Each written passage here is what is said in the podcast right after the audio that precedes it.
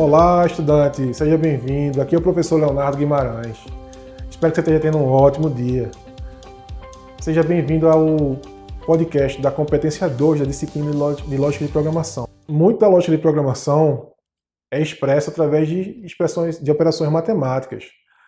Mas não se assuste não. Apesar de, ter matemática no nome, né, e no conceito, esse assunto não é tão difícil quanto parece, né? Vamos desconstruir o estigma, o estereótipo da matemática, né? Vamos deixar que a máquina trabalhe para a gente, a gente só bota o modelo problema e a máquina faz as contas para a gente, né? É, operações matemáticas são utilizadas em muitos algoritmos, né? Então, mesmo assim, as tarefas mais simples, às vezes, tem, existem operações matemáticas por trás dela, né? E a gente vai conhecer nessa semana, vamos conhecer os conceitos básicos para realização de operações matemáticas no pseudocódigo do Portugal Studio, né? como o que são operadores de atribuição, o que são operadores aritméticos básicos, né?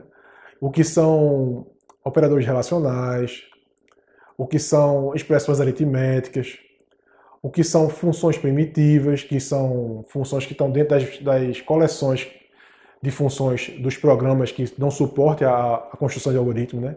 Essas coleções são conhecidas como bibliotecas o que são operadores lógicos, é, o que é uma tabela verdade. Tudo isso está presente na videoaula e no, no material do caderno, no e-book, na competência 2. Então, para a gente ver esses tópicos, a gente tem, a, além da videoaula e do e-book, né, vale observar que eles não são materiais, eles são materiais que se complementam, né? Portanto, é fortemente recomendado que você utilize os dois, né? Para qualquer competência. E além desses materiais, a gente tem também disponível os destaques no AVA, né? as atividades semanais, os fóruns para resolução de dúvidas da competência. Então, a gente te espera lá no, no, nos, nos, fóruns do AVA, né? para você poder também visualizar as videoaulas através do AVA, né? as videoaulas. É, acessar, obter o caderno, o, o e-book, né, que chama, através do AVA, né? E lá a gente pode, tirar dúvida com os professores, né? Vocês, pode, vocês vão poder tirar dúvidas com os professores, vão poder trocar ideias com os colegas da disciplina, né? E a gente recomenda, né? A gente convida você a vir conferir e aproveitar o conteúdo da disciplina do curso, né? Até lá!